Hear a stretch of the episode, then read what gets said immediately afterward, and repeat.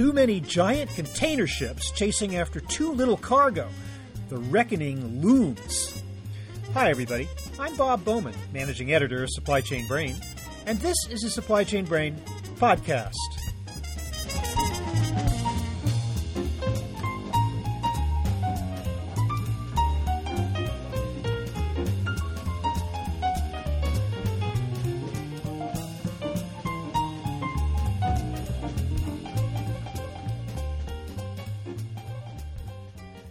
There's nothing new about overcapacity in the ocean going container trades. For decades, carriers have flooded the seas with new and bigger ships far in excess of what the market requires. In essence, they've been playing a dangerous game of chicken, betting that the other guy will go over the cliff first and they'll be the ones left standing. It's a game of grabbing market share at the expense of profitability. But the consequences of that strategy are sure to be felt. My guest today is Foster Finley, Managing Director of AlixPartners, which has released a new study that lays out the dilemma that ocean carriers are facing today. It sees continued overcapacity in the trades, which will eventually force a consolidation of the players. The situation, says Finley, is pretty bleak indeed. But how did carriers get themselves into this situation in the first place? Why can't they exercise discipline in their rate making? Will their insistence on building bigger and bigger ships turn out to have been a colossal mistake? We'll find out in my conversation with Foster Finley.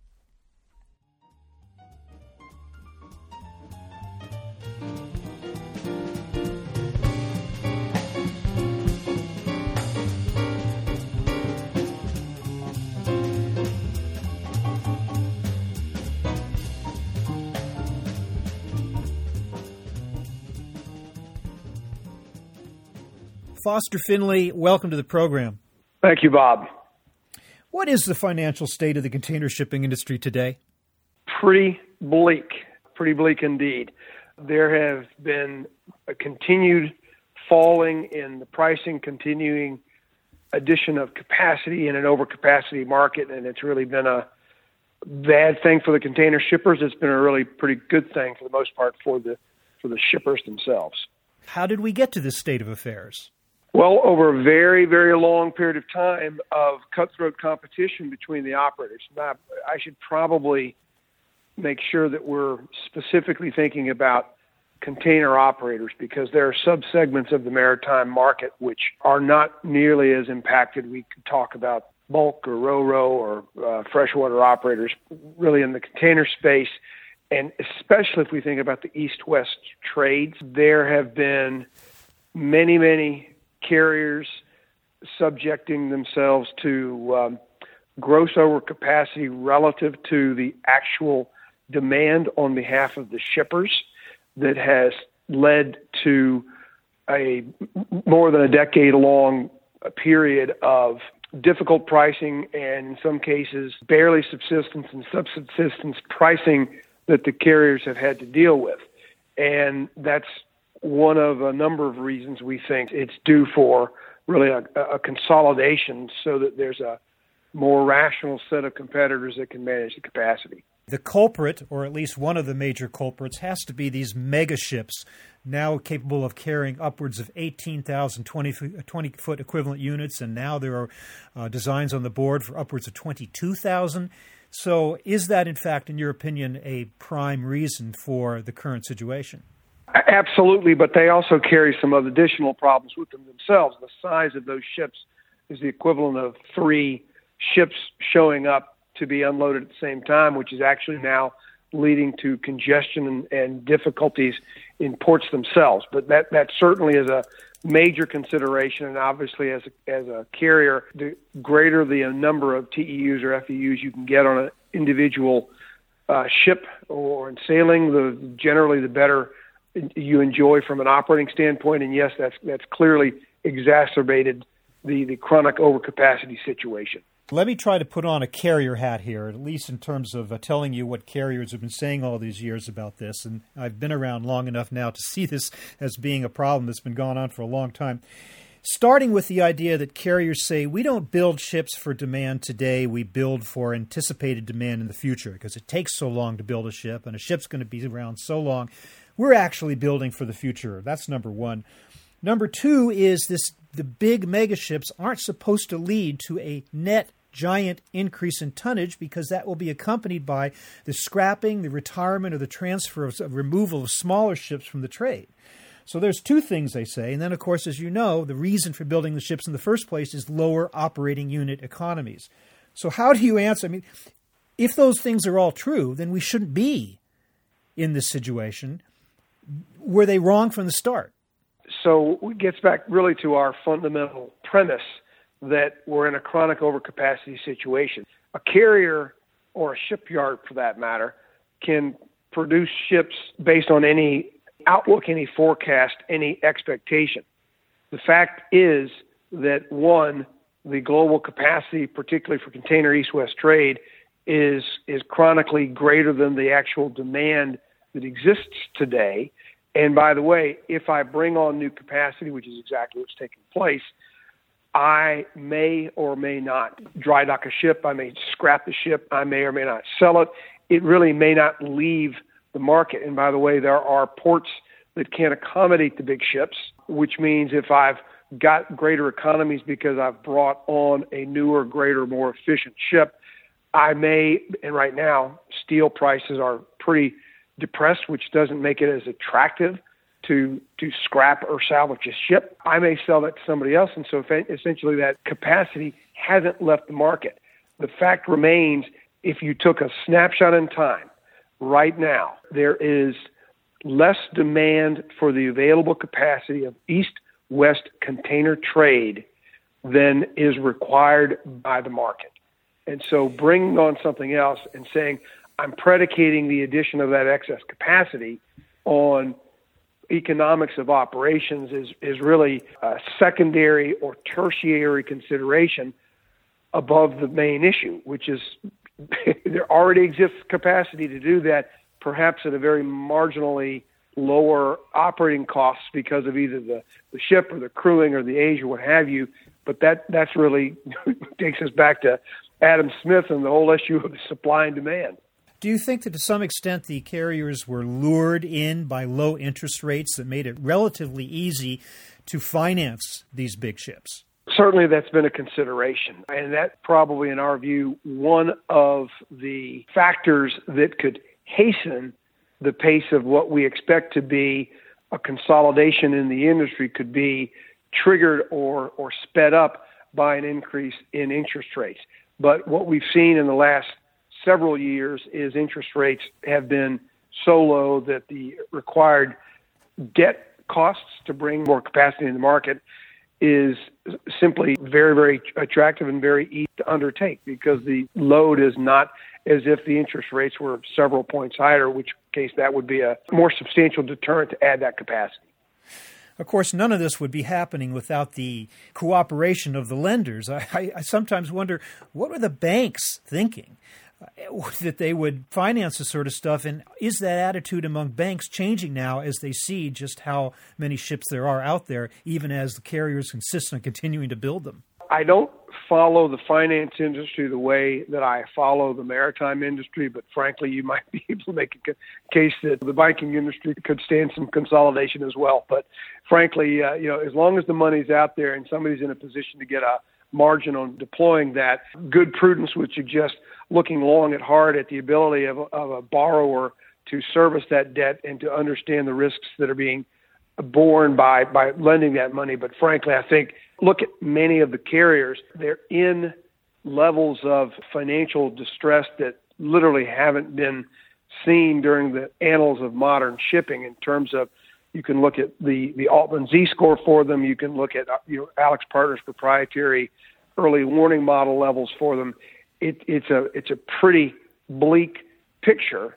But of course, you've also got carriers, and I could just use as one as an example somebody like Maersk or A.P. Moller, in which case it's really when you look at where the sources of the, the funds are coming from, it, they're already the middle 30s in terms of the percent of the composition of the Danish um, stock market. So the, not not all of these are. When you look at the ownership structure and you look at the backing, there there are circumstances and opportunities for this to go outside of what we would call the very traditional confines of business person and lender behind some of these enterprises. Yeah, you mentioned the Altman Z score has them showing in a state of distress, which of course is a precursor to bankruptcy, right? That's exactly right. And even in those odd quarters, occasionally when the, one of these carriers does go into the black, they're probably still not making their back their cost of capital, right?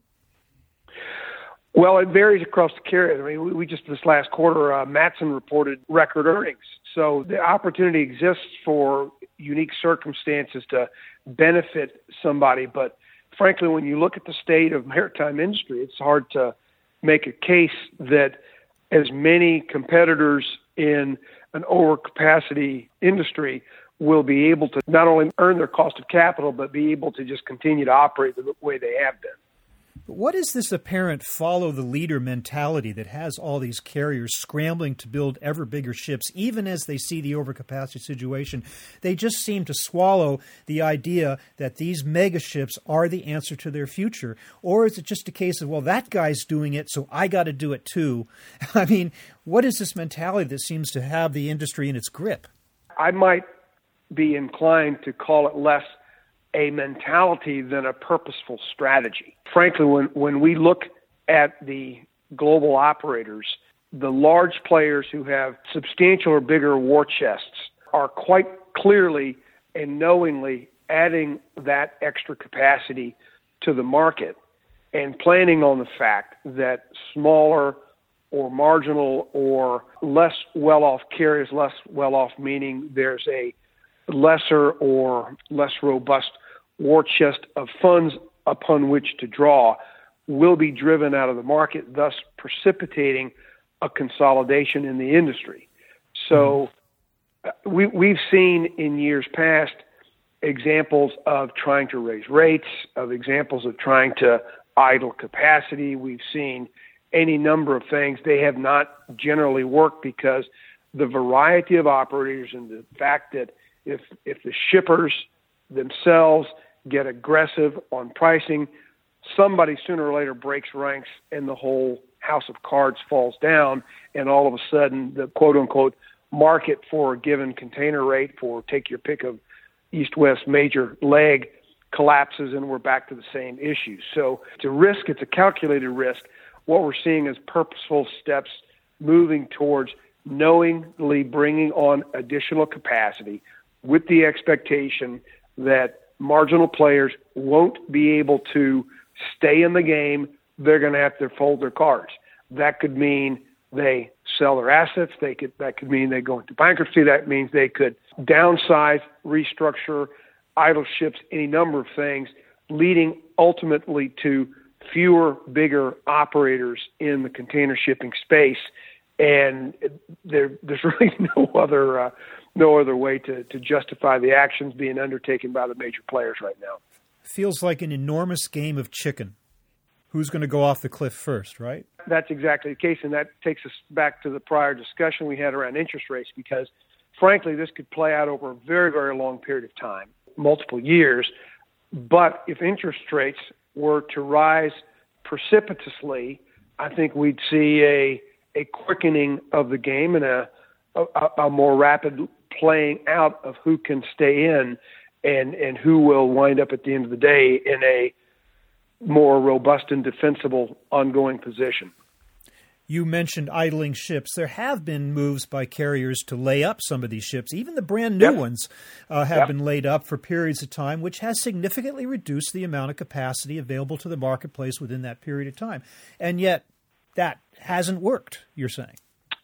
Well, it hasn't worked because when when it's artificially come to pass that capacity gets taken out of the market at the expense of the shippers, there's a there's a really bad knee jerk reaction. What we've said when posed the question for carriers, it gets a lot worse before it gets better. For shippers, it stays pretty nice for a long time before it gets worse. Yeah. So but, by knowingly, consciously stranding or you know withdrawing capacity from the market has re- it led to some pretty acrimonious discussions and situations with the shippers. So that's why I think we're we're seeing the seeing it being played the way it is right now. Okay, overcapacity, yes, but in some of the major trades, even in the Trans Pacific, I've been seeing figures lately upwards of like sometimes 90%, 90% plus utilization rates, which isn't that bad. So I'm wondering if the ultimate conclusion here is that the economic benefits of operating big ships, the so called unit scale economies, were overstated in the first place, even in a good market.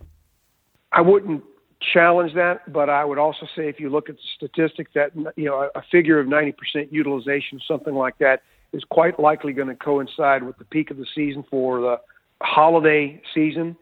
What what you've got are the other 11 months of the year where you're not going to be operating at 90%. You're going to operate at a substantially lower level. So if we took if we took out that peak to average and just looked at the average, we've still got a much more chronic situation. There is also this question of just the complete utter lack of rate making discipline within the carriers who go from complaining about how rates are too low, who virtually beg the community to accept these rate increases and then turn right around and undercut them themselves in, in a very hate what seems like a hasty manner, obviously fearing that the other as you said, some other guy's going to come in and offer the undercut them. But mean, is that not a problem that, that these carriers just cannot, for five minutes, maintain rate discipline on their rate actions? We can go back to even the approaches like the TSA to try to, as they said, have stabilization acts in the pricing. This goes right to the heart of the point that there are too many unique operators, which leads to a highly fragmented market, which means you rack and stack them and say you've all got ships, you've all got capacity, you're all able to service these lanes that are necessary for me. Businesses globally, not just U.S. businesses, businesses across all industries and all geographies have become much more sophisticated and much more transparent and much more sophisticated with regards to negotiating. So take big, sophisticated, seemingly disciplined operators, stand them up, leave the other players in let them go through their annual round, which tends to be around the early part of uh, May each year. And all it takes is one person who breaks ranks, and the whole thing falls apart. So it really doesn't matter how well or tight an individual carrier withstands that or wants to be behind it. He or she is going to be left out with unsustainably high rates and all that capacity is going to get gobbled up by other people who are willing to take a, a little bit of a shortcut to just make sure that their their ships are in operations and that their employees are, are still gainfully employed. That's really the manifestation of what it means to be in overcapacity. I mean, we, we've seen in many, many other industries historically. Something similar has played out historically in airline industry, particularly the U.S. legacy airline industry. I think we've seen something like that play out in the automotive industry. Uh, I think we've certainly even seen it in the global oil and gas industry, which of course is dealing with its own issues right now with the plummeting cost of energy. But the time is getting ripe for global shipping or container trades to, to likewise consolidate. So, this is your prescription. To the extent that they have any hope at all, it's only going to come through consolidation of the existing carriers, right? Well, I think that's the only mechanism that's going to drive it, where, where you've got fewer people that have got a recognized common interest and have the guidelines so that we wind up being able to pose the exact same question, Bob, that you posed a minute ago, and say, surely these people are smart enough to kind of not do self inflicted damage by yielding to that. Well, that, you know, if you've got 20 options or take your pick of players, that's just a perpetual risk. If, if you if you get it down to substantially lower number on those same lanes, you're likely to have a much much more rational set of numbers that come back, which is why I say it gets worse before it gets better for the carriers.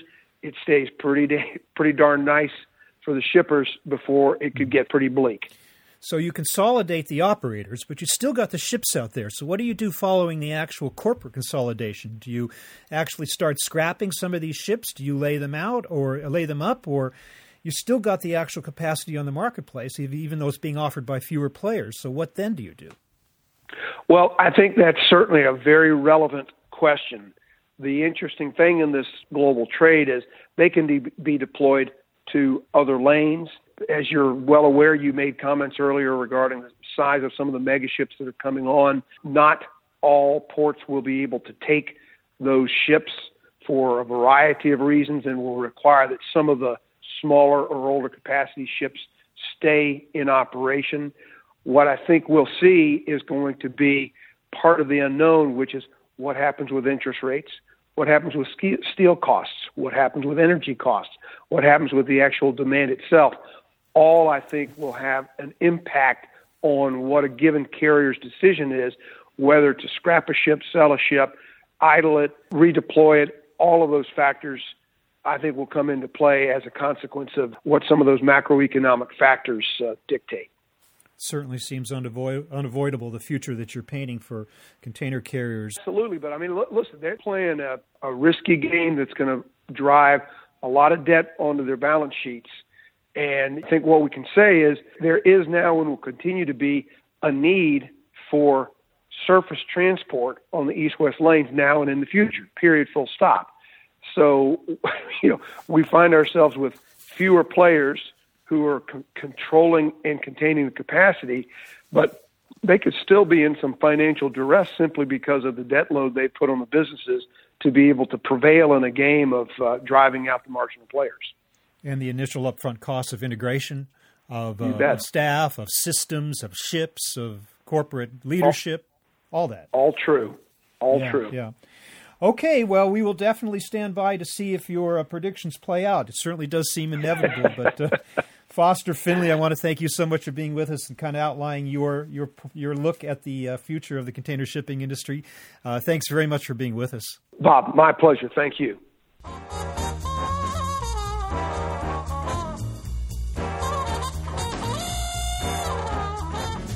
That was my conversation with Foster Finley of AlixPartners, talking about the inevitable consolidation of ocean carriers.